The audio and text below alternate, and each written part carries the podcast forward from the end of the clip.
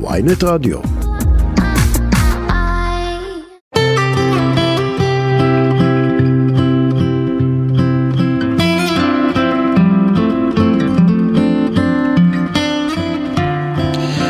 שיחות בגן עדן, תוכנית על התודעה, החיים ומה שביניהם. כאן מאולפני ynet רדיו, שלום לכולכם וברוכים הבאים.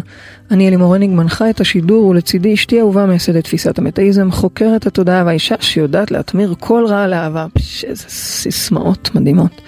פרידי מרגלי, צהריים טובים. את באמת מאמינה בסיסמאות שאת שמה לי כל פעם? אם לא הייתי מאמינה, לא הייתי לי? שמה. א', אני אוהבת להרים לך מאוד, וב', אה, אני חושבת שאני שמה רק מה שאני מאמינה בו. איזה כיף. טוב, אנחנו בחודש האהבה בגן עדן, ואחרי שבתוכנית הקודמת דיברנו על מהי אהבה, ולמדנו שזו למעשה בחירה תודעתית עמוקה, היום אנחנו רוצות להתרכז ביחסים רעילים, בהבנה מה הם, איך מזהים אותם, והאם בכלל ניתן להטמיר אותם, להטמיר מטמורפוזה, לשנות אותם, זה בכלל אפשרי? האם בכלל אנחנו בכלל מזהים את זה?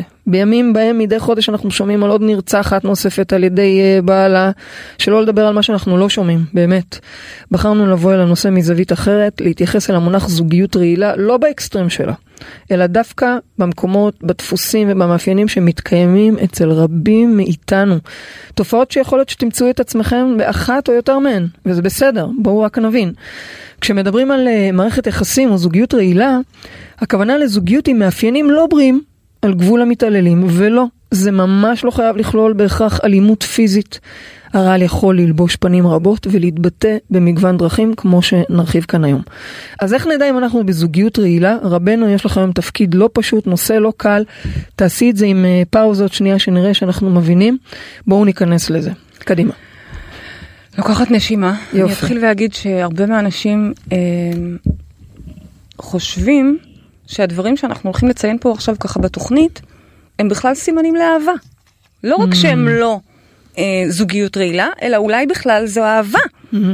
אבל אנחנו נדבר על זה כאן ו- ו- ונבין למה זה לא בהכרח אהבה, או דבר שמתחפש לאהבה. אוקיי. אז בואו נלך רגע אחורה ונבין בכלל שאנשים שחיים במערכת יחסים רעילה, בזוגיות רעילה, הם כבר סבלו מאז ומתמיד, כלומר מילדותם עוד, מהורות רעילה. מספיק שאחד בהכרח? ההורים, כן, מספיק שאחד ההורים היה נוקשה מאוד, שיפוטי, משפיל לו עלינו, מתעלל, לא נוכח, לא רואה את הילד. אגב, לפעמים זה יכול להיות כי הוא בעצמו היה חולה, או, או, או, או. מת, אוקיי? ההורה. נעדר, ב- כי הוא לא היה בכלל, הוא לא היה חי, בסדר? זה לא משנה, אבל הילד ח- חווה את, ה, את ההיעדר נוכחות, היעדר אה, אה, אהבה. וילד כזה ירגיש כל החיים שלו שהוא לא בסדר, ושמגיעה לו התייחסות שלילית. ואז יש פה בעצם איזושהי טראומה אינסופית, כי היא הולכת ומשתחזרת שוב ושוב ושוב בהעברה בין דורית. אגב, סביר להניח שגם אנחנו נהיה כאלה להורים, לילדים שלנו, לא, שוב פעם, לא מבחירה כמובן, כן? הורה מרעיל הוא בדרך כלל ילד שהורעל על ידי הוריו. ורק מודעות, והרבה עבודת מודעות, היא יכולה להפסיק את התופעה הזו. האם, האם את עושה הכללה ואומרת שכל אה, ילד אה, מורעל אה, הוא גם יהיה בן זוג רעיל? כן, כי זה מה שהוא יודע הכללה? לשחזר, כן, זה באמת? מה שהוא יודע לשחזר, הוא לא אבל את ידע יודעת כמה שמגיע לו. אנשים אה, חוו הורה לא ידע, שיפוטי? ואכן מלא אנשים ימצאו את עצמם בתוכנית הבנתי. הזאת ויבינו שוואלה זה מה שהם משחזרים. אוקיי. הם לא מבינים שלא בהכרח זאת אהבה, או אוקיי. שאפשר לקבל אהבה בדרך אחרת. אוקיי. אז דיברנו על זה בתוכנית הקודמת שאהבה זו בחירה, שאנחנו למעשה מתאהבים בדמות הורינו. מהמם. משחזרים את ההיקשרות הראשונה שחווינו איתם. יש לזה ממש מונח, היקשרות ראשונית זה בעצם מה שאנחנו חווים עם, הילד, עם ההורים שלנו, תבינו, מרגע הלידה, המוח האנושי שואף ליצירת קשר עם הדמות הראשונית, שזה האם, אוקיי? וגם אם היא לא אימא טובה, גם אם היא אימא חולה, גם אם היא באמת מתעללת אפילו, עדיין הילד ירצה את הקשר עם הדמות ה... עם ה- עם ההורה. אורית, הז- בדיוק. עכשיו, ילדים בסביבה מיטיבה, שג... זאת אומרת, ילדים שגדלו בסביבה מיטיבה, גם ישחזרו אחר כך סביבה מיטיבה. אבל אני מדברת כרגע על ילדים שההורים שלהם היו רעילים ומנוכרים רגשית, וסביר להניח שזה מה שאחר כך הם ישחזרו בזוגיות שלהם. רגשות אשם, ניסיונות לרצות, מקום, ש... מקום שנורא נורא רוצה להיות אהוב על ידי ההורה, או בהמשך הבעל שלא כל כך רואה. אז בשורה התחתונה מה שאני בסך הכל אומרת זה שילדים שגדלו בסביבה רעילה, ולא יציבה, על פי רוב, אוקיי? אני, אני מכלילה, אבל אני עדיין משאירה פה מרווח נשימה, את יודעת, אולי מישהו גם תיקן את עצמו בדרך ועשה בחירות מיטביות, או זכה לחוות אחרת, אבל בדרך כלל, ילדים שגדלו בסביבה רעילה ולא יציבה, הם אה, יהפכו להיות מבוגרים שחיים במערכות יחסים רעילות. ולא מבינות אפילו בהכרח שזה רעיל, כאילו זה מבחינתם השגרה והנורמל, זה מה שהם מכירים. האם המילה הם רעיל... יאמינו שבשביל לקבל קצת אהבה או קצת הכרה, כן, אז אולי זה עובר אוקיי. בדרך בהשפלה קלה, או צריך לשקר, או צריך להסתיר, ואסור להגיד את זה, ועדיף להתגונן פה, כן? אוקיי. אנחנו מפנימים את ההורים המתעללים, את ההורים הרעילים, ובינתיים המתבגרים, אוקיי, והילדים האלה, שזה המבוגרים כבר הופכים להיות, פשוט ככה מאמינים שהם לא ראויים ליחס אחר, הם לא מכירים משהו אחר, אוקיי? ובז... ב... ואז אני ככה נתתי רגע הצצה לאיך כן. נולדת זוגיות רעילה. אז אפשר זה לא דוגמא- שוואו, התחתנת עם בעל מתעלל שמכה בך out of nowhere, מכה בך זאת אומרת, פיזית או לא רגשית. במקרה הגעת אליו. בדיוק. עכשיו, אנחנו לא מורידות האחריות ממנו כמובן, זה הכי שיהיה חשוב ברור. להגיד, לפני שאנחנו נכנסות ככה לעובי. הקורה של התוכנית הזו, חשוב להגיד שא', אנחנו לא מורידות את האחריות ממנו, וב', אם יש מישהי, או מישהו, בדיוק. אוקיי? שמענו גם ממש, זה לא ברמה רק הפוכה, לנשים. זה לא רק נשים. ממש ככה. ממש, לא מזמן שמענו על מקרה הפוך. אם יש מישהו או מישהי שחשים סכנה כרגע בתוך הזוגיות שלהם, אז התוכנית הזאת, עזבו אותה כרגע. לכו דבר ראשון, תפנו, יש פורום מיכל סלע, והם ייתנו או לכם. את המענה מהמם. לאיך לעשות את זה נכון. נכון. אנחנו פה מדברים, מדברות, בחרנו בכוונה להביא זווית אחרת, זווית יותר מרוככת, זווית של וואלה, רוב רובנו, תמצאו את עצמכם מזדהים עם, עם, עם חלק מהרעל הזה. זה חשוב. וזה רעל שבהחלט אפשר לעבוד עליו ולטפל בו, וזאת. הסיבה שאנחנו באות לדבר על זה. אפשר דוגמאות או מאפיינים למה שאת מגדירה כיחסים רעילים? כן, אז בחרתי, כמובן שאפשר, אם אני, אם היה לי עכשיו יותר משעה, אז כנראה שהיינו, אפשר לכתוב על זה גם ספר. כן. אבל בחרנו שישה דברים עיקריים, אוקיי. שבהם נעסוק בתוכנית הזו. מהמם. והם יהיו המאפיינים שבהם ככה אליהם נעמיק. הדבר הראשון, כן, ויש משהו כן לומר בנוסף, שכל מה שאנחנו אומרות זה לא מוריד מאחריות של הצד השני, אבל אנחנו פה יוצאות מנקודת הנחה, מטאיזם, שהכל מתחיל ונגמר בנו. זה השיטה שלנו. זה מה שאנחנו בסופו של באות יום, לדבר. לא משנה איפה אתם מזהים את עצמכם, הקריאה היא פה לעבודה פנימית. ברור. קדימה. ושוב, אם מישהו, אני חוזרת ואומרת את זה, מישהו או מישהי אה, חווים מקום של סכנה בתוך הדבר הזה, ברור. אז כן, אין ספק שכל מה שאנחנו אומרות, ו- ו- ואתה גם הבאת לשם, וזה מה שאתה הכרת מההורים שלך, כל זה מודעות, ברור. אבל, דבר ראשון, קודם כל רגע תזוז, כי, כי אתה נכון. לא יכול להמשיך לחטוף סטירות ולעשות שם עבודת מודעות. זה דבר ראשון, אז קודם כל אוקיי? לשמור את, על עצמך. בעיקר את. אז טוב. בואו נתחיל וניכנס ככה להתנהגויות הרסניות שאנחנו קוראות להן, אה, אה, שמבחינתנו הם המאפיינים למערכת יחסים רעילה. כן. הדבר הראשון זה האשמה. אוקיי. כשאנחנו מוצאים את עצמנו מאשימים את בני הזוג שלנו, ואגב, אנחנו מדברים פה על אה, זוגיות רעילה, אבל אני בכוונה קראתי לתוכנית יחסים רעילים, כי זה לא רק זוגיות, זה בכלל מערכות יחסים, זה כל מיני מערכות יחסים, כן. עמוקות כמובן, כן? אז דבר ראשון זה האשמה. אם אתם אה, אה, נוטים להיות מאלה שמאשימים אחרים, אוקיי? מאשימים אחרים. אז זה סימן מספר אחד לזוגיות רעילה. זה דבר שבעצם מעיד לנו שאתם בזוגיות רעילה. להאשים מישהו אחר זה אומר שאתה לא לוקח את כל האחריות עליך, אתה לא מבין שזה אתה והמראה שלך. זה יותר... זה נורא קל להגיד את זה, אבל מה לעשות שאני חיה עם מישהו והוא, והוא לא בסדר אליי, אז מה, אז אני לא אאשים. אז זה יוצא לנו. יפה, בשיטת המטאיזם אין את מי להאשים, כי הכל זה אנחנו.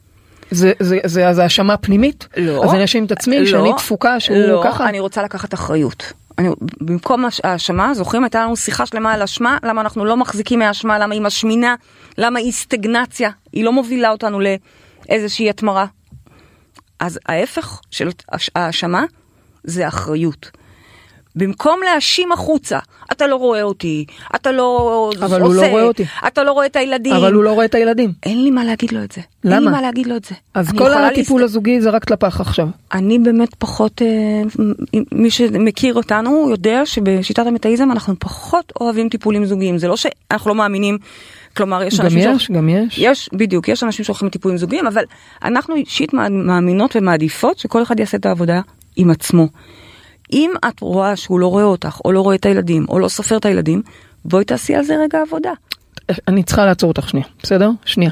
זה מאוד חשוב, אוקיי? אנחנו... זאת אנחנו, השיטה. אנחנו מאוד מאמינות בכל סוגי הטיפולים ובכלל בטיפולים, אנחנו מכבדות גם טיפולים זוגיים, זה ברור. בטח, מה השאלה? מה, ש, מה שאנחנו, מה שנאמר פה הוא בעצם, בעצם שלא משנה כמה טיפול תעשי, בסופו של יום, אם את בתוכך לבד או לא נראית, אז זה יתבטא גם דרך המראה שלך, דרך בן הזוג, זה מה שאת אומרת. יותר קל. ועל כן את אומרת, אין לך מה להאשים אותו. בדיוק. את רוצה לייצר תוצאה. תחסכי את האנרגיה הזאת. תחסכי את האנרגיה, זה סתם אנרגיית גועל נפש. זה אנרגיה רעילה. רעילה, משמינה. אוקיי, מהמם. ולא מביאה לשום מקום. רוצה לעשות באמת עבודה? רוצה שהוא יתחיל לראות אותך? כן. רוצה שהוא יתחיל להשקיע בילדים? רוצה שהוא יהיה יותר נוכח בארוחות כן. ערב או באמבטיה אז אני בערב? אבשל יותר טוב? לא, תעשי עבודה פנימית. תעשי ש- עבודה, תנקי את ההאשמה, ותראי, ממש תייצרי מצב שבו את רואה, את מלמדת את עצמך לראות איך הוא רואה אותך, או אתכם. זה מאוד uh, קשה להבנה למי שפחות מכיר, אבל זה מאוד משמעותי הדבר הזה, שזה נראה כאילו זה לא הגיוני, מה אני אעשה עבודה בתוכי כן, ופתאום הוא, כן, פתאום כן. הוא כן ירצה להיות עם כן. הילדים? התשובה היא כן. כן, עכשיו אני לוקחת את הסעיף הזה, בחרנו בכוונה להביא את הסעיף הזה כסעיף ראשון, כי וואלה, איזה זוגיות זה לא קיים הדבר הזה. לפי הדבר הזה, כל אחד מאיתנו נמצא במערכת יחסים רעילה. נכון. והתשובה היא שנכון, במידה מסוימת, על אף הזוגיות, גם מי שחי בזוגיות טובה מאוד ומיטיבה, יש לנו מקומות שאנחנו מביאים לא בכוונה או במודעות רעל. האשמה זה אחד הרעלים הכי חזקים. ואגב, אני מביאה את הסעיף הזה ומתייחסת אליו גם למי שמרגישה דווקא שמאשימים אותה בזוגיות. כלומר, אוקיי. לא, היא לא זאת שמאשימה ובאה זה אותו ואומרת דבר נו נו נו. בעינייך. כן. היא דווקא הצד שבאים ואומרים לו, את לא רוצה מספיק סקס, את לא נותנת לי מספיק, את לא קמה מספיק שווה מוקדם. ערך להאשמה? זה מישהו זה מאשים אותו אותי. אחד. כן. לא, שווה ערך לזה שהיא הייתה מאשימה? כן. זה אותו- אותו רעל. אותו רעל. אם אני סובלת מבן זוג שבא אליי ואומר לי, את לא קמה מספיק מוקדם, את לא מבשלת מספיק טוב, מה זה אומר? עוד פעם, מה אני עושה באותו רגע? עדיין אותו- אותה פעולה. זה אותו משחק של האשמה. בדיוק. אז מה עושים? פנימה, נכנסת פנימה ומסתכלת רגע, למה אני כרגע מאשימה ותוקפת את עצמי? באמצעות שליח, Mm-hmm. אוקיי? באמצעות בן הזוג שכרגע אומר לי את זה. והחוכמה כאן היא ממש לא להסכים לקחת את ההאשמות האלה אלייך, סורי. כמו שאמרתי לך, אל תאשימי אותו, אל תיקחי גם האשמות שלו או שלה אלייך. אנחנו לא משחקים בהאשמה, וזה מאוד קשה. למשל, אני זוכרת שבתחילת הקשר שלנו, אה, אלימור ואני היינו מאוד משחקות במשחק האשמה, במיוחד סביב סקס. תמיד זה היה, היא רוצה יותר, כי וואלה, היא רוצה יותר, תמיד, זה לא השתנה. ואני אני רוצה לנוח, מה זה, אמצע שבוע. גם זה לא השתנה. גם זה לא השתנה. דברים לא משתנים. מה כן השתנה? מה השתנה? שאין- הדינמיקה בינינו. בדיוק, שאין יותר האשמה, אין דבר כזה. נכון. היא יודעת שאם אני לא בעניין, אוקיי? כנראה שגם היא לא בעניין. והיא סתם עכשיו באה לה להציק לי, שאני אגיד לה לא, שהיא תרגיש נעלבי, ושאני הולכת לישון עכשיו אה, מרגישה גם אשמה. תגידי את זה הפוך. או נגיד את זה הפוך. כן. אני לא יודעת איך להגיד את זה הפוך. שלך בא סתם עכשיו עוד פעם להרגיש אשמה וללכת לישון שלא הצלחת לרצות אף אחד ואת לא מספיק בסדר. נכון, נכון. אוקיי. ולכן מה עשינו? עשינו חוק. אם את באמת רוצה, סליחה, אני גם רוצה. אם אני גם רוצה, אז את באמת רוצה. זאת נכון. אומרת, זה איזושהי הבנה שהיא נורא זה נורא מדהים נורא כי משחררת. פתאום היא תמיד רוצה. בדיוק, אבל כי היא לא מטרידה אותי גם סתם ברגעים שכאילו, מה, את יודעת עכשיו שלא בא לי, הרגע המשפחה הלכה, הבית נראה כמו כאוס, זה ואני עייפה, הזמן, זה וכואב לי הזמן. הראש, מה את רוצה? טוב, לא ניכנס לשם. אז היא גם יודעת, היא כבר לא מציקה טוב. סתם, היא יודעת מתי לבוא כשהדלת פתוחה. אז מורידים את המשחק המגעיל הזה, אתם- מבינים מה אני אומרת? בקיצור, לא להפסיק. לשחק זה במשחקים של. אשמה והאשמה. יש לך פה עוד מלא. אוקיי, זה יופי. בדיוק. אוקיי. ומה עושים במקום זה? מה עושים בתפיסת אחריות. המטאיזם? בבקשה. לוקחים אין אחריות. אשמה. אין אשמה. לוקחים אחריות. אבל תגידי, זה ב- אני רק רוצה לעשות פה הבהרה. אגב, כשהיינו בתאילנד, למשל, ווואלה, את חשבת שזה הולך להיות... תאריכי את הטיימר לעוד שעה, שעתיים. זה- טוב, טוב, אז בלי לא, סיפורים. לא, לא. ת- לא, התחלת, תסיימי. ואת חשבת שהולכים לירח דבש, ואת כל היום נעשה מה סקס. זה חשבתי? חשבת. אני התרגשתי. התרגשת. עכשיו אני, וואלה, באתי לשתות שוקו, אה, אה, קוקוס, ולהשתזף. את בכלל היית שיפ- שיוצאים מהבית. מה נכון? וגם לא רציתי. ששום דבר יציק לי. אף אחד לא הציק לך. הייתי כזאת חמודה. ברור, היית מהממת. למה? כי אין בינינו את האשמה הזאת יותר. אה, אני לא אוקיי. חשתי אשמה. לא נכון. חשתי אשמה, נקודה. נכון, נכון. אני מבינה שאת חשבת ככה, אני ממש מבינה. גם זה נשמע סרט טוב מה שחשבת, אבל וואלה, אני לא שם. לפחות שבוע ראשון, ככה היה.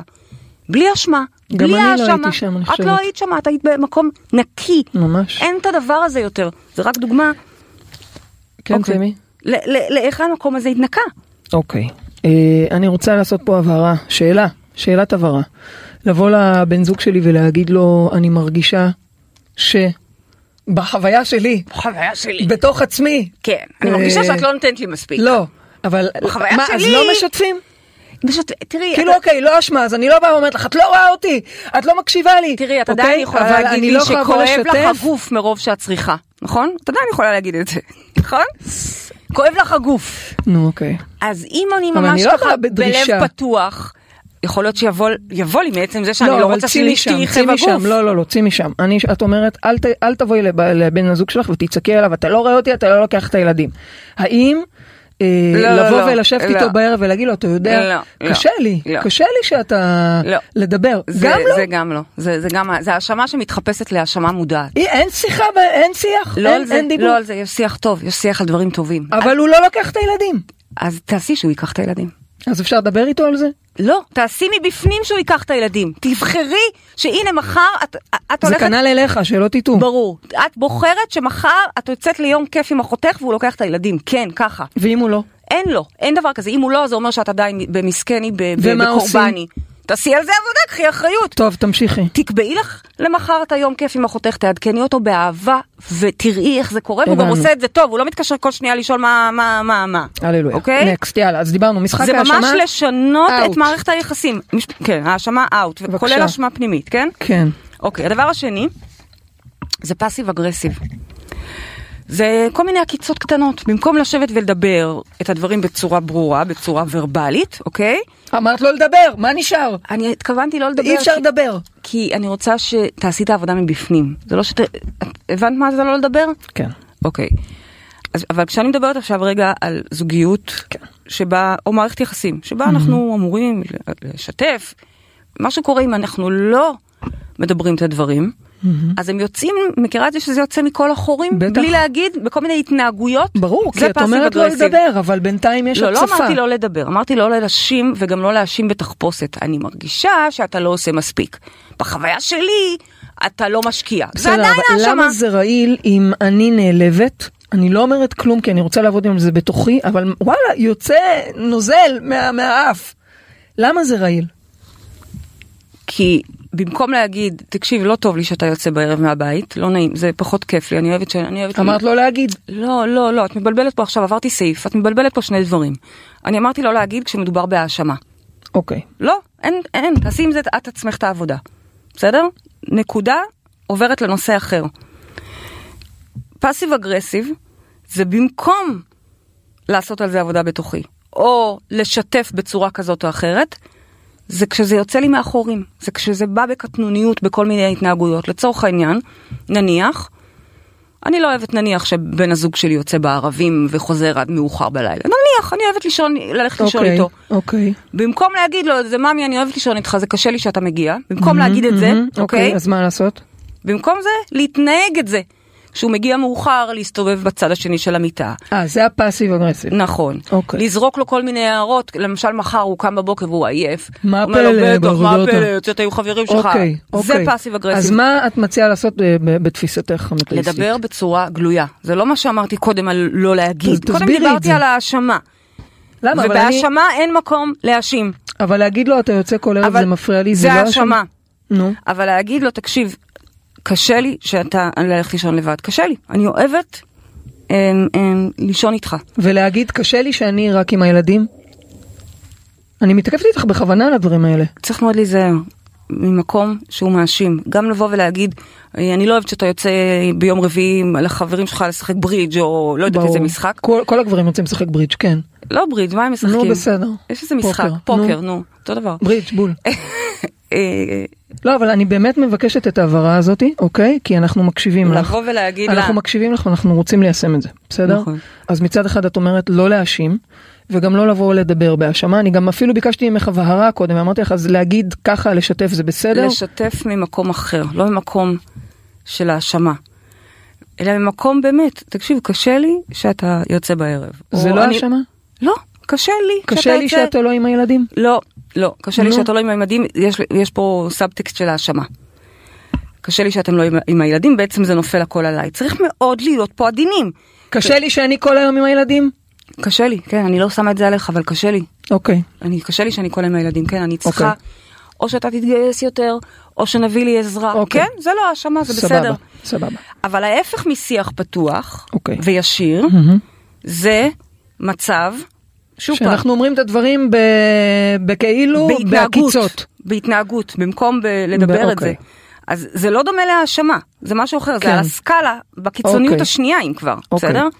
אז מה אנחנו עושים? ברמת המטאיזם אנחנו בעצם בודקים רגע מה זה אומר עלינו, מה השיקוף שלנו אם בן הזוג שלנו כל לילה יוצא עד לפנות בוקר, או להסתכל אם אני לא מעיזה להגיד משהו, אז מה, למה אני לא ישירה? איפה אני הולכת אוקיי. סחור סחור ומסתירה, אוקיי? וברמה הפרקטית, אל תלכו, אל תדברו ברמזים. תביעו את הדברים בגלוי. שוב, לא בצורה של האשמה ובאצבע מאשימה והוא חייב לפתור לי את כל הדברים, לא. אבל כן בלשתף את המקום שלכם. שוב פעם, קחו בחשבון שכשאתם משתפים, בן הזוג לא חייב לתת לכם את הפתרון. הוא לא חייב לקחת את זה על עצמו, אתם גם לא רוצים שהוא ייקח את זה על עצמו. זה שיתוף, כן זה לשתף. לא בקשה וזה לא או, דרישה. אוקיי. בדיוק, בדיוק. מצוין, קדימה, הדבר הבא. בדיוק. את זוכרת שפעם למדנו תקשורת אה, מקרבת? כן. ואת זוכרת שהיא אמרה לנו, אה, יש הבדל בין דרישה לבקשה? כן, כן, לגמרי. זה בדיוק ההבדל, ממש. בין האשמה לשיתוף גם. יפה, אהבתי. אוקיי. כן. הדבר השלישי זה תלות. כן. תלות- אבל תלות, אוקיי, כן, כן. תלות היא, היא, היא בעצם מעידה שהמערכת יחסים לא הדדית. מה זאת אומרת? אבל תלות היא חלק מיחסים. ילד תלוי בנו, זוגיות תלויה בנו. אז רגע, ילד זה באמת אה, אה, סוג מסוים של מערכת יחסים, לא הדדית, בעיקרה, אוקיי? היא לא אמורה להיות הדדית. אנחנו פה בשביל הילדים שלנו, אנחנו פה בשביל לתת להם, לחנך אותם, לעצב אבל את העתיד בכל- שלהם. בכל מערכת יחסים יש איזשהו אלמנט של תלות. נכון, מעצם המערכת, ב- ברור. אוקיי? And yet, כשאנחנו נמצאים במערכת יחסים שבה אנחנו בעצם סוג של קבורים בתוך תלות, זה מתכון אה, למערכת יחסים מאוד מאוד מסוכנת. כן. כי מצד אחד, יש צד אחד שרוצה רק לרצות כדי שלא לאבד את, ה, את המערכת וה, והרווחים שלה, כן. ומהצד השני, יש את מי שיכול, לא במודע בהכרח, אבל לייצר סחטנות רגשית ומניפולציה, כי הוא יודע שהכוח אצלו. בו. כן. אז לכן, קבע החוק, שלמשל, אם אני רגע מוציאה את זה ממערכות יחסים, קבע החוק שיחסים אצל מעביד ועובדת, נכון, נכון, נכון. הם מאופן, אסורים. הם אסורים באופן עקרוני. מתוך התלות מתוך הזאת. התלות הזאת, ברור שאם יש פה בוס, גם אם הוא באמת אה, מוצא חן בעינייך זה לא רלוונטי, אנחנו כבר לא יודעים אם הוא באמת מוצא חן בעינייך, או כי את רוצה לרצות אותו כי את צריכה את העבודה הזאתי, כן. תק, להתקדם וכן הלאה. אז, אז, אז באופן, זאת אומרת, אני לוקחת את זה כאנלוגיה, ואומרת גם במערכת יחסים, אין חוק, אבל כן זה מייצר, זה מוריד דרמות. אם, אם תורידו אה, את האלמנט של התלות, תבינו בעצם, mm-hmm. תלות הרי ברמה המטאיסטית, מה זה אומר? מה זה אומר שאני בתלות? שאני לא מבינה את הכוח שלי. שאני שמה את כל הכוח שלי אצל מישהו אחר. אני מאדירה מישהו אחר ומוותרת על הכוח שלי. וזה אוקיי. okay. מתכון לסכנה. זאת אומרת שאת אה, אומרת שבמקרה הזה של תלות אנחנו רוצים להחזיר את הכוח שלנו לעצמנו ולא להדיר ולא להקטין. זה, זה מה שאת אומרת, נכון. פשוט לראות את הבן אדם מולנו כשווה לנו נכון. ולא יותר פחות. יפה. אז בשביל זה אנחנו רוצים לנקות תלות מהמערכת. וגם אם אתם נמצאים במערכת יחסים שיש בה תלות, זה לא אומר שמחר צריך להיפרד. כל הדברים האלה שאנחנו מדברים פה אני עכשיו, חושבת שאין מערכת יחסים שאין בה תלות. עוד פעם, אני מדברת על רמה בסיסית של וואלה, הקשר הוא תלוי בנו. אבל אני מבינה שאת לוקחת את זה למקום אחר, למקום שמישהו מבטל את עצמו, שמישהו שם את האחר, בדיוק. מחליט עליו, או, או, בדיוק. או הוא התנאי למה שאני עושה. כל אוקיי. ה... אסור לי, לא מה את מרשה אומרת לי. לגבי אה, נשים, למשל, דוגמה, אני מביאה את זה כדוגמה, כן? אישה שהיא עקרת בית והיא תלויה בפרנסה של בעלה, אז מה? מה את אומרת? לבדוק אם זה עושה לך טוב, או שזה בסוף מקטין אותך. לבדוק שאין פה רעל בתוך, בדיוק. שנכנס כתוצאה מהדבר הזה. זה מתכון שמאוד מאוד יכול להיות מסוכן, בטח. נכון. אוקיי? אז אם אתם עושים את זה בהחלטה משותפת, כי ברור שהוא עכשיו יוצא לחוץ להביא את הציד, ואת פה מטפלת בגורים, אוקיי, אז יש פה החלטה משותפת. אבל אם את רואה שוואלה זה מתכון לשליטה עכשיו, הוא כן נותן לך כסף, לא נותן לך כסף, אוקיי. יורד לך על פה, יורד, תעשי את מעולה. זה בדיוק המקום שעליו אני מדברת, זה מצוין. מקום, הוא- תלות זה מקום מאוד מסוכן. אנחנו מצוין. לא רוצים להיות בו, יש שם ויתור על הכוח שלנו. אוקיי. ואגב, גם אם אתם בצד שמחזיק את כל הכוח, ומו- ו- ו- ברור, זה שליטה בעצם. זה אותו דבר, בדיוק, אני מדברת פה על שני הצדדים. כן. אז דיברנו על האשמה, no no, מורידים מהאשמה, אשמה והאשמה פנימית. דיברנו על עקיצות פסיב אגרסיב, את אומרת דברו גלוי, ודיברנו על תלות, ואני לוקחת את זה לשנינו שווים, אוקיי? בקונסטלציה שהזוג בוחר, אבל שנינו שווים. נכון. אוקיי? נקסט. וכל אחד מהם, מה, מהדברים האלה יכולים להיות תוכנית בפני עצמה, פתולוגיה ממש. בפני עצמה, ואפשר באמת, מי, ש, מי שלוקה בזה צריך לעבוד על זה, והרבה עבודה, זה לא רק בחירה וזהו, יש פה עבודה, אם אדם מכור לתלות, איך יוצאים מתלות? אם עכשיו נכון. את כבר 30 שנה בבית, כולך עם, עם, עם חלוק ו... ו... נכון.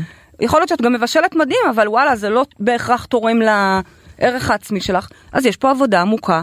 אה, לעשות, אני לא מקלה בזה ראש, אני ככה מביאה פה סימנים מה שנקרא, כן. אבל צריך להיכנס ולעשות על זה עבודה. טוב. הדבר הרביעי זה קנאה, מהמם. וקנאה אני אוהבת לקרוא לה קנאה שמתחפשת לאהבה, כי הרבה פעמים אנשים מתבלבלים וחושבים שזה סימן לאהבה, הנה הוא כל כך מקנא לי, הוא לא מרשה לי ללבוש את הבגדים האלה, הוא לא רוצה שאני אצא עם חברים הוא בכלל, בודק לי את הטלפון? הוא בודק לי את הטלפון, וזה כן, מרגיש לי, כי הוא לא רוצה שאני אבגוד בו. יפה, וזה מרגיש לי אפילו אולי כאילו אהובה קצת, הנה, אף פעם לא, לא כן. דאגו לי ככה וככה כן. אה, רוצים אותי לעצמו. כן. אבל זה מבלבל, כי זה לא נכון. זה, זה, זה, לא. זה, זה אשליה, זה לא נכון, זה ביטוי, זה לא ביטוי של אהבה, זה ביטוי של שליטה. זה חוסר אמון. אם הוא ככה מקנא לך, יש לו חוסר אמון בך. ואם זו את שמקנאה, שזה הרבה פעמים גם הפוך, כן? אז זה את שבחוסר ומה אמון. אם זה את שמרגישה שזה כיף לך שהוא עושה את זה? כנ"ל, אותו דבר. את נהנית פה כרגע מהמשחק הזה. מהמם. יש פה משחק. מהמם. אה, ולכן אמרתי, זה מתחפש לאהבה, כי הרבה זוגות חיים עם זה וחושבים שזה זה אהבה. ככה, זאת אהבה. וזה לא נכון. עכשיו עוד פעם, לא צריך לשנות בצורה רדיקלית, לקום ולעזוב. כל אחד מהסממנים שאני מביאה פה, שאנחנו מביאות פה, אלה דברים שאפשר ללמוד להטמיר ולעשות איתם ע- עבודה. בראי המטאיזם, כשמישהו מקנא לנו, או כשאנחנו מקנאים במישהו, זה אומר שאנחנו לא נותנים אמון. אנחנו לא סומכים. מהמם. ואני תמיד אומרת לתלמידים שלי, אם תחפשי, לא משנה אם זה תלמידים שמכורים ל-CT, MRI ובדיקות, או, או לאנשים שמכורים לחיפוש ומעקב בוואטסאפ של החברה שלהם, אני תמיד אומרת להם, אם תחפשו, תחפשו, תחפשו, בסוף תמצאו. אתם רוצים למצוא? את רוצה למצוא? גידול, חס וחלילה? אתה רוצה למצוא שהיא בוגדת בך? אתה רוצה? כי אם אתה תמשיך ככה בתדר הזה, לשם זה הולך. אז מה הפתרון, מה המענה? לבוא ולעשות עבודה על אמון, ללמוד, לתת באמת אמון. את אומרת שכולם הם מראות שלנו. אז אם אה, הבעל שלך הוא מקנא בך והוא לא נותן אמון, את לוקחת את זה לבדוק איפה את לא באמון? כן, אני גם בודקת אולי איפה אני מייצרת מצב שאני לא עד הסוף באמון. כלומר, איפה אני אולי באמת אי אפשר לסמוך עליי. איפה אני, איפה אני פועלת ב- בהסתרה. איפה אני פועלת בחוסר אמון, אוקיי. אוקיי? בלי קשר לזה שהוא אובססיבי וקנאי אבל אם ואני... הוא אובססיבי וקנאי, איך את לוקחת את זה אלייך? את אומרת שכולם הם מראות. אני שואלת, אומרת- איך את עושה עבודה על זה עם עצמך? אני בודקת האם אני מסתירה משהו. אוקיי, נגיד ו- שאת לא. אני בודקת למה אני בערך עצמי כזה נמוך, שאני צריכה מישהו הבנתי. שכאילו יחזק לי את הערך העצמי בצורה באמצעות ה- ההתנהגות הרעל הזאת. זה, זה מה שאני חזק. בודקת. מעולה. אני אומרת לה, אל תתלהבי שזה ביטוי לאהבה, לא. את לא צריכה, זה לא אהבה, זה קנאה. יש פה ערך עצמי מאוד נמוך, שככה אולי מרגיש שרוצים אותו. אוקיי, אוקיי. טוב, דברים גדולים את אומרת, ואנחנו מנסות במעט זמן להספיק את זה. אז אה, כן, אם את רוצה. לחתוך אותי, אה, אני לא רוצה לחתוך אותך כי זה מרתק, אני לא יודעת, אני מקווה שנספיק להעלות גם את האורח שלנו. בטח שנעלה, אבל, אבל עוד כמה שניות. כן, אני רוצה בבקשה. להגיד עוד דבר אחד. בטח, בטח, קחי? את הזמן. עוד אחד? כן. אה, זה הכל? היינו, אז רגע, נספיק. היינו בארבעה כבר, נכון? מתוך כמה? שישה. הוא- יאללה. הוא- האורח שלנו יביא את השישי. יאללה, השארתי מעולה. לו את השישי. מעולה. הדבר החמישי שאני רוצה לדבר עליו, עוד סממן ככה מאפיין זוגיות אה, ומערכת יחסים רעילה, זה גז לייטינג. שמעתם את המונח הזה? שומעים אותו הרבה לאחרונה, אני מדובר יודעת, הרבה. פעם אני אגב ככה, לא ידעתי לקרוא את זה, לא ידעתי מה זה פעם. חשבתי שזה גזל lighting. גזל. ויש בזה מן הגזל. גזל lighting, nice. יש בזה מן הגזל, כבר תבינו למה. גז לייטינג זה בעצם על שם סרט, אה, סרט ישן, כן. של בן אדם שרצה לחרפן את אשתו, ומה הוא עשה? הוא היה כל פעם נותן לה, אה, דרך הגז, דרך מערכת הגז שלהם, הוא היה ממש אה, גורם לה לחשוב שהיא עוזה דברים ורואה דברים, הוא היה משחק עם ה... וואו, הוא היה משחק לה במוח, זה הוא מה היה שאת אומרת. משחק לה, דרך מערכת הגז בבית, הוא היה משחק לה במוח מה בעצם. זאת אומרת? מה זה דרך מערכת הגז? מתכוונת שדרך מערכת הגז הוא היה עושה קולות, עושה לא, הוא היה צלילים, מפעיל את המערכת ומכבה את המערכת. ו- והיא ו- הייתה מתחילה לחשוב שהיא התחרפנה? בדיוק. עכשיו, אוקיי. מאז זה מושג שכולנו שאלנו אותו, הפסיכולוגיה אפילו שאלה את המושג הזה, וגז לייטינג הוא בעצם סוג של גזל, אוקיי? זה תהליך שאחד מבני הזוג מערער את החוויה של הבן אדם השני, כך שהבן אדם השני לא יודע אם לסמוך על עצמו. הוא, Mm. הוא, הוא, הוא, הוא מכחישים לו את מה, לצורך העניין, בן, בן הזוג אה, אמר משהו, ועכשיו אומרים לו, לא, לא, אתה לא אמרת את זה, מה פתאום? עכשיו, אני לא מדברת על מצב של שכחה, של קורה דברים כאלה, אנחנו מתבגרים, שוכחים, אלא בצורה ממש אה, אה, מודעת, פעם אחר פעם, גורם לבן אדם להרגיש שהוא מגזים, שהוא משוגע, שהוא לא מבין, שהוא פירש לא לי- נכון את החוויה.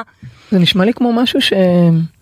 אם את אומרת שזה לא בכוונה, הפוך, שגז לייטינג זה משהו שעושים אותו במודע, אז יש לי תחושה שזה לא כל כך שכיח, זה נראה לי שמור למצבים קיצוניים אני, מאוד. אני חושבת שזה מאוד שכיח, באמת? כן, אני חושבת, שעושים במודע ובכוונה? לא בכוונה בהכרח, למרות שגז לייטינג הוא, הוא, הוא מי כביכול מודע. שלא עושה בכוונה כי הוא שכח זה משהו אחר. לא, אני לא מדברת על זה. אבל אם יש מצב שבו הבן זוג שלכם מכחיש את מה שהוא אמר, נניח הוא אמר משהו ואתם עכשיו מזכירים לו, מזכירות לו, הוא והוא מכחיש את זה. ומשקר? אני לא אמרתי, כן, משקר. כן.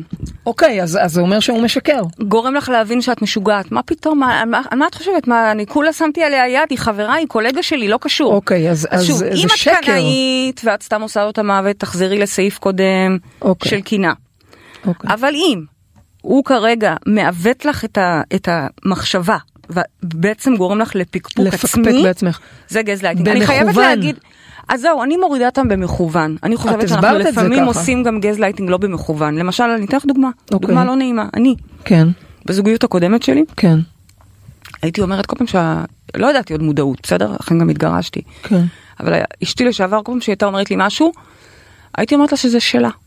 זה היה המשפט שלי. זה שלך, זה לא שלי. זה שלך, זה לא שלי. אז עוד לא היה לי את המטאיזם שאומר אוקיי. הפוך, על כל כן. דבר הוא שלי, שלי, כן? וזה שיא הגזלייטינג. למה? כי להגיד למישהו זה שיא הגזלייטינג. למה? זה גזלייטינג. קלאסי. מאיזו סיבה? כי כל דבר שהיא אומרת, זה להגיד לה, אוקיי, זה שלך. לצורך העניין, אני לא. מרגישה שייכת, בסדר? אני לא מרגישה שייכת, אני כאילו, לא מרגישה אז זה לא, זה לא מחוברת גזלייטינג, את לבית. פשוט לא נותנת לה שום הקשבה, זה זה משהו אחר. גזלייטינג. לא. כי בעצם זה לגרום למישהו לא להאמין, או לא לתת... כאילו את אומרת לה, זה לא נכון, את סתם הוזה?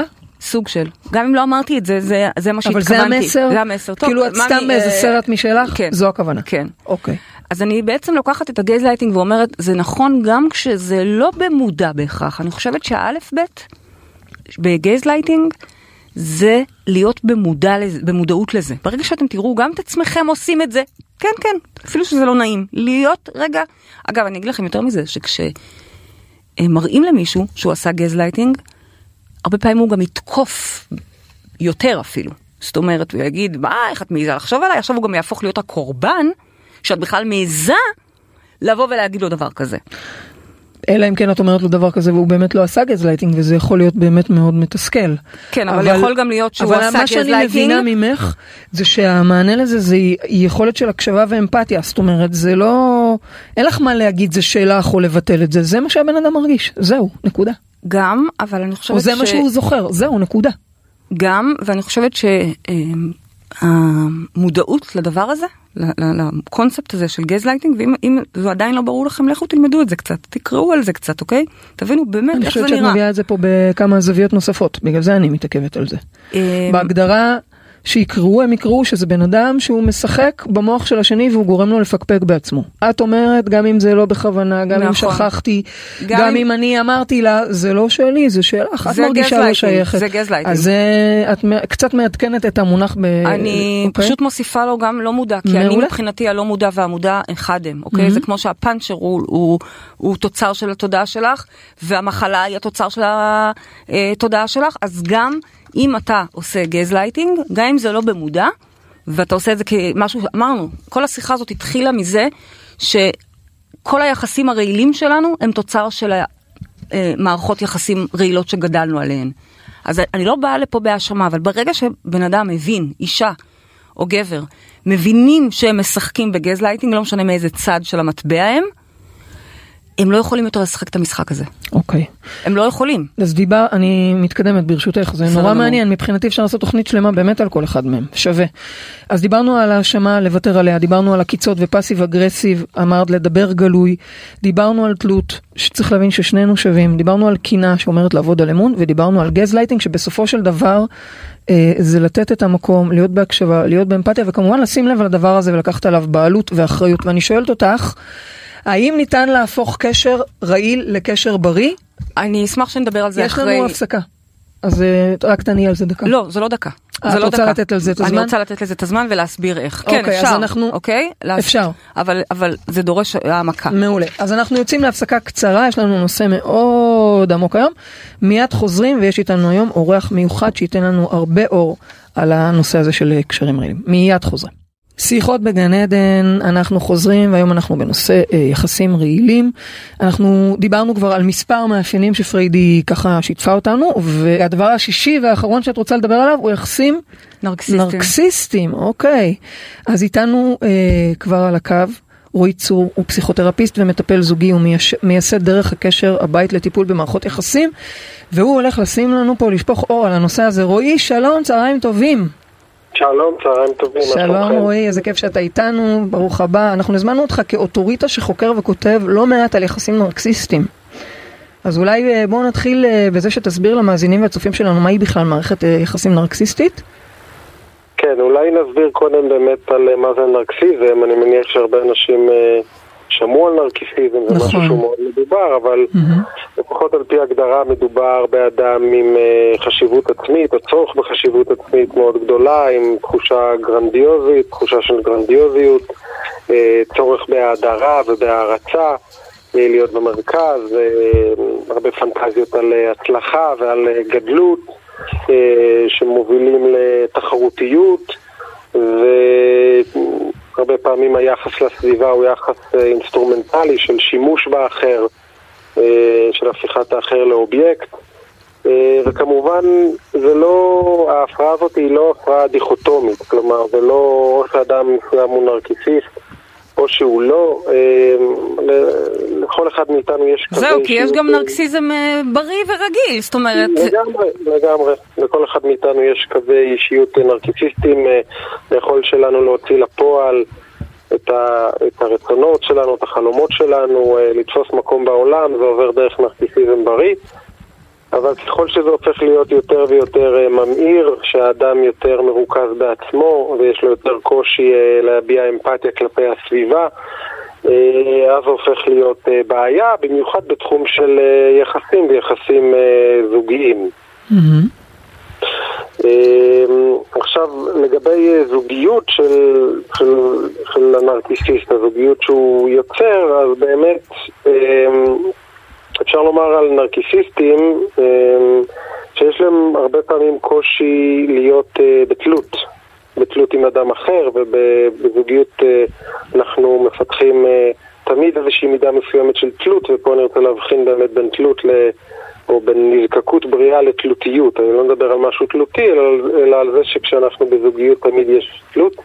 לנרקיסיסטים אה, זה קשה, אה, מכיוון שהם צריכים כמובן לשמור על, תמיד על אה, דימוי עצמי מאוד בלתי חדיר ובלתי פגיע, תמיד צריכים להיות מושלמים, ומה לעשות בתלות כשאנחנו מתקרבים לבן זוג, הוא גם... אה, רואה את כל הצדדים הפחות מחמיאים שלנו. אז היכולת של, ככל שאדם הוא יותר נרקיסיסט, היכולת שלו להיות באינטימיות קרובה היא הולכת ופוחתת. אה, עכשיו, מה שקורה בזוגיות נרקיסיסטית, שבהתחלה, בשלב ההתאהבות, שהכל נורא אה, מקסים ומושלם, אז כמובן יש אה, חיבור מאוד מאוד חזק, והנרקיסיסט אה, יפציץ אותך בהרבה הרבה אהבה וקסם אישי.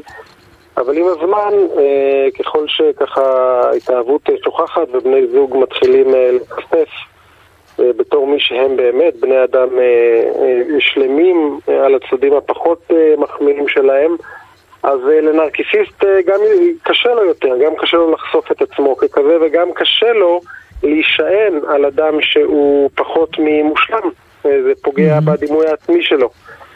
אה, ואז האידיאליזציה הגדולה שנרקיסיסטים עושים בהתחלה הופכת אה, עם הזמן לדוולואציה, להקטנה ולהפחתה, שעוברת גם דרך המושג הזה שמדובר מאוד, שנקרא גז לייטינג, עמעום הדעת. זה באמת...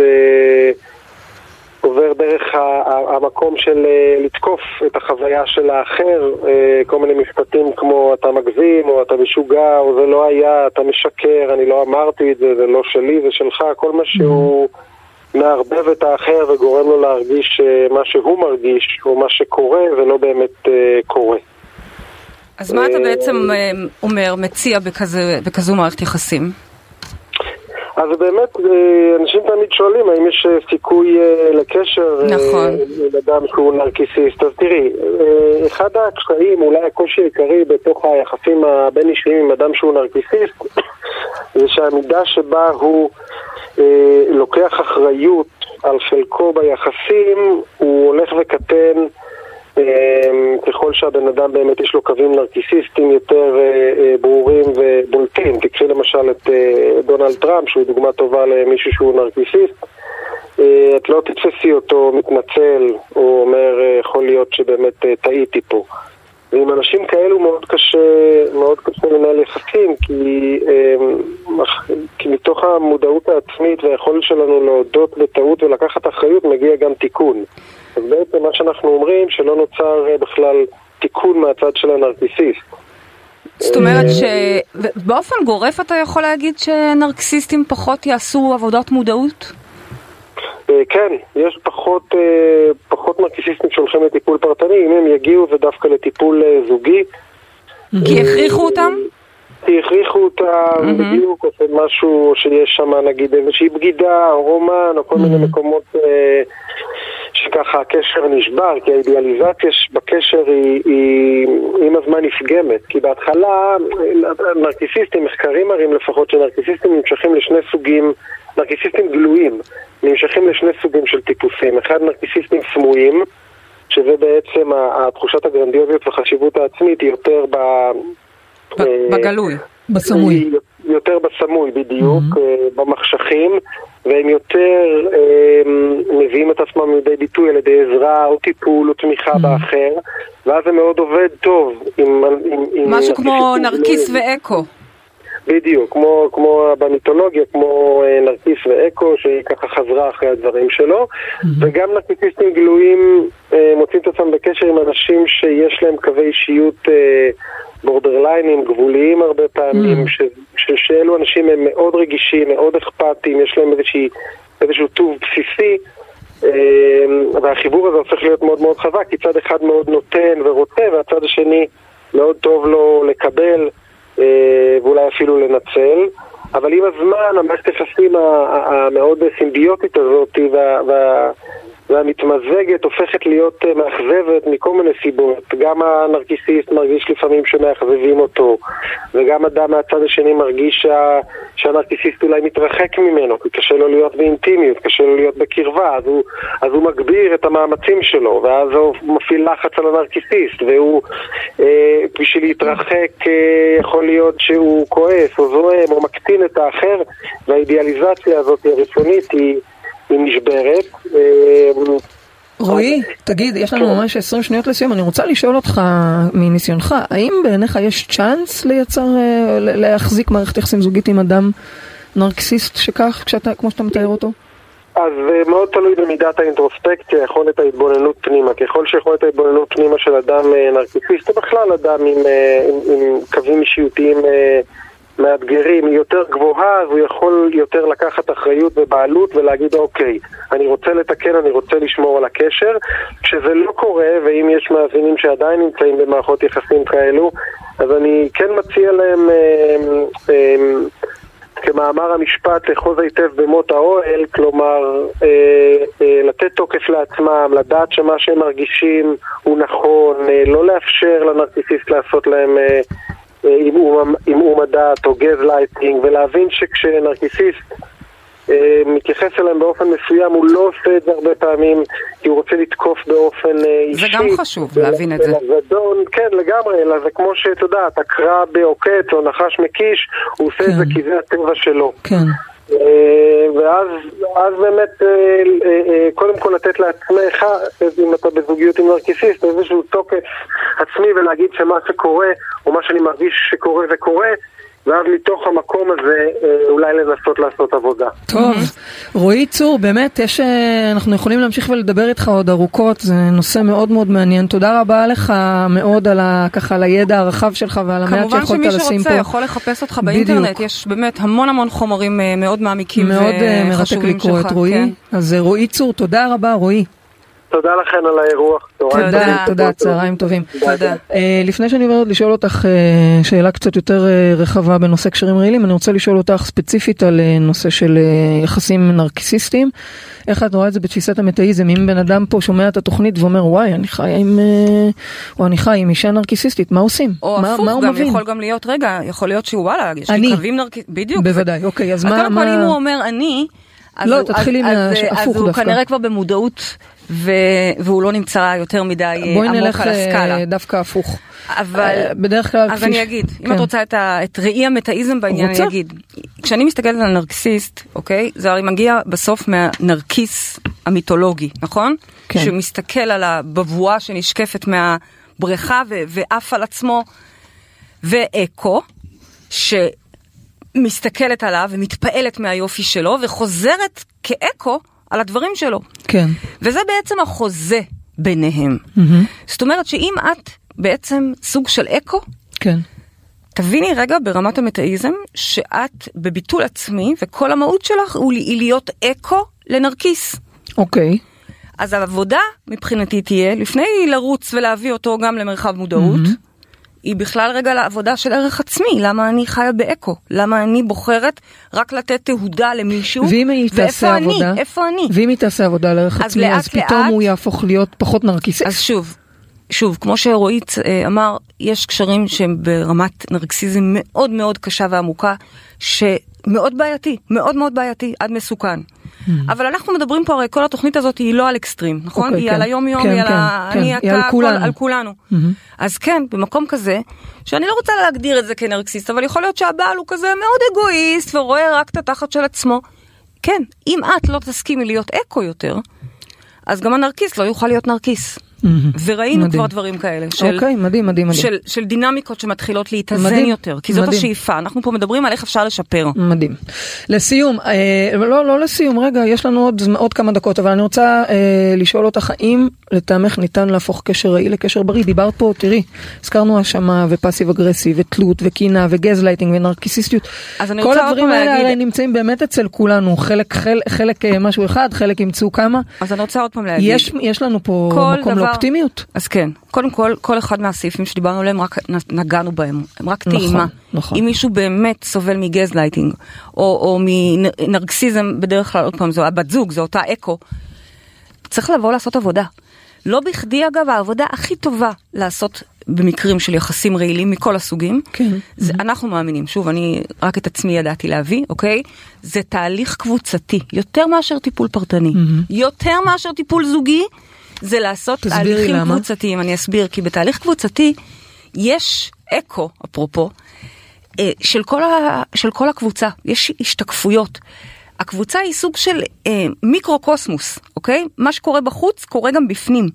ואז פתאום את תראי את המערכת יחסים שלך משתקפת, יכול להיות, אם נניח את מאוהבת בנרקסיסט, אז יכול להיות שאת תהיי פתאום אה, אה, בהאדרה למישהו אחר מהקבוצה, מישהו שלוקח המון המון מקום ו- ולא כל כך רואה את האחרים. כן. כלומר, דווקא בתוך קבוצה יש ממש הזדמנות לעשות תהליך עמוק טיפולי, וכן, אפשר להפוך קשר רעיל לקשר בריא. כן.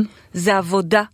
לעשות את זה עמוקה, לבד, היינו, עבודה עמוקה, אומרת, כן. ופחות לבד. אנחנו פה הרי נורא כן. מאמינים בסלף קר, כן. והכל בעבודה עצמית. מהמם. אבל דווקא ב- ביחסים רעילים, אנחנו מזמינים אנשים לבוא לעשות איתנו עבודה, עבודת עומק, לא של יום אחד, לא של טיפול אחד, אלא של בקבוצה. שבו בקבוצה, שבוע תפגשו את שבוע, עצמכם. תפגשו גם את המערכות יחסים הרעילות שלכם. אתם תראו איך ברגע החברה מימין והחברה משמאל הופכות להיות ה- היחסים הרעילים.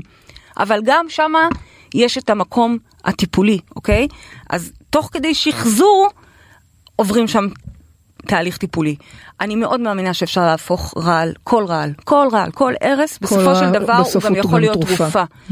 אז כן, וחוץ מזה שאני מסתכלת גם על מערכת היחסים שלנו, שהיא לא התחילה כבריאה. לגמרי, ואגב, היא עדיין הולכת כל הזמן ומשתפרת.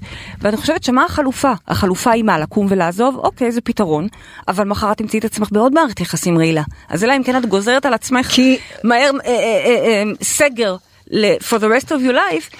כי בעצם את אומרת שכל המקום הזה שהזכרנו, של האשמה, של עקיצות, של תלות, של קנאה, של גז לייטינג, של נרקסיסטיות, בסוף הכל זה מקומות שאנחנו אה, אה, רואים השתקפויות לתוכנו. נכון, כי בסוף הכל מדובר מהורה פנימי שיש לנו, איזשהו סיפור על הורה שחווינו, ואנחנו רוצים את זה לתקן, אנחנו רוצים טיפול טוב. או תהליכי עומק, כמו שאנחנו מציעות בקבוצות, אנחנו בעצם עובדים שם על יצירת דמות הורה מיטבי. הורה פנימי, כן? מיטבי, לא משנה, הוא יכול גם להיות זיכרונו לברכה, זה לא רלוונטי. אנחנו עוברים על לשמוע, עובדים על לשמוע קולות מוטבעים בתוכנו, ואלה גם אחר כך מתבטאים בבני הזוג שלנו, או בכלל במערכות היחסים. וואו, טוב, תראי, זה... עמוק. דחסנו עמוק. בלחץ בזמן, אני אומרת אותך, וזה, יש פה באמת נושא מרתק, והאמת היא שמה שהכי מרתק, אפשר לשים את הרדת הזה ברקע ככה, זה שזה פוגש כל אחד, אה, נראה לי. לגמרי. באמת, אפילו... באמת, קשרים שהם אה, טובים, אני נכון, בטוחה שזה נכון. פוגש, אז זו הזדמנות רגע לעשות יש- fine tuning. זה ההזדמנות, מה משימת בדיוק. השבוע שלנו?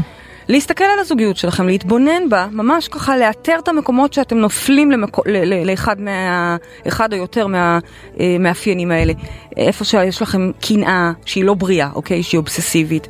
איפה שאתם בתלות ובביטול עצמי. נזקקות, כן. אולי את, נזקקות, כן. כל אחד מהסעיפים, למצוא איפה, איפה זה נמצא בכם, לראות את זה ולעשות עבודת עומק. אהבה זו בחירה, ואני שוב מזמינה אתכם לסמינר החינמי שהוא מתנה לקראת בוא האביב. אהבה זו בחירה. ללמוד, אנחנו- לתכנת את הזוחל שלנו לאהבה בריאה, כי מה שהוא מכיר זה את אבא ואימא. אנחנו הגענו לסיום התוכנית שלנו, תודה לוויינט רדיו, תודה לעורכת ליאת מלכה, תודה לטכנאי שידור, תום חלד, תודה לכם שהתקשר, תודה לכם מאזינים, תודה לך שתפרד עם מרגלית, אני מדברת נורא מרקיס, יש לי חמש שניות, נתראה בתוכנית הבאה שלנו כרגיל, אנא הפיצו את התוכנית לכל עבר, כמה הנושא הזה חשוב, תעבירו לכל מי שיקר לכם, בואו נייצר פה זוגיות שהיא גן עדן, ועד התוכנית הבאה אל תשכחו שגן עדן, זה כאן. הללויה.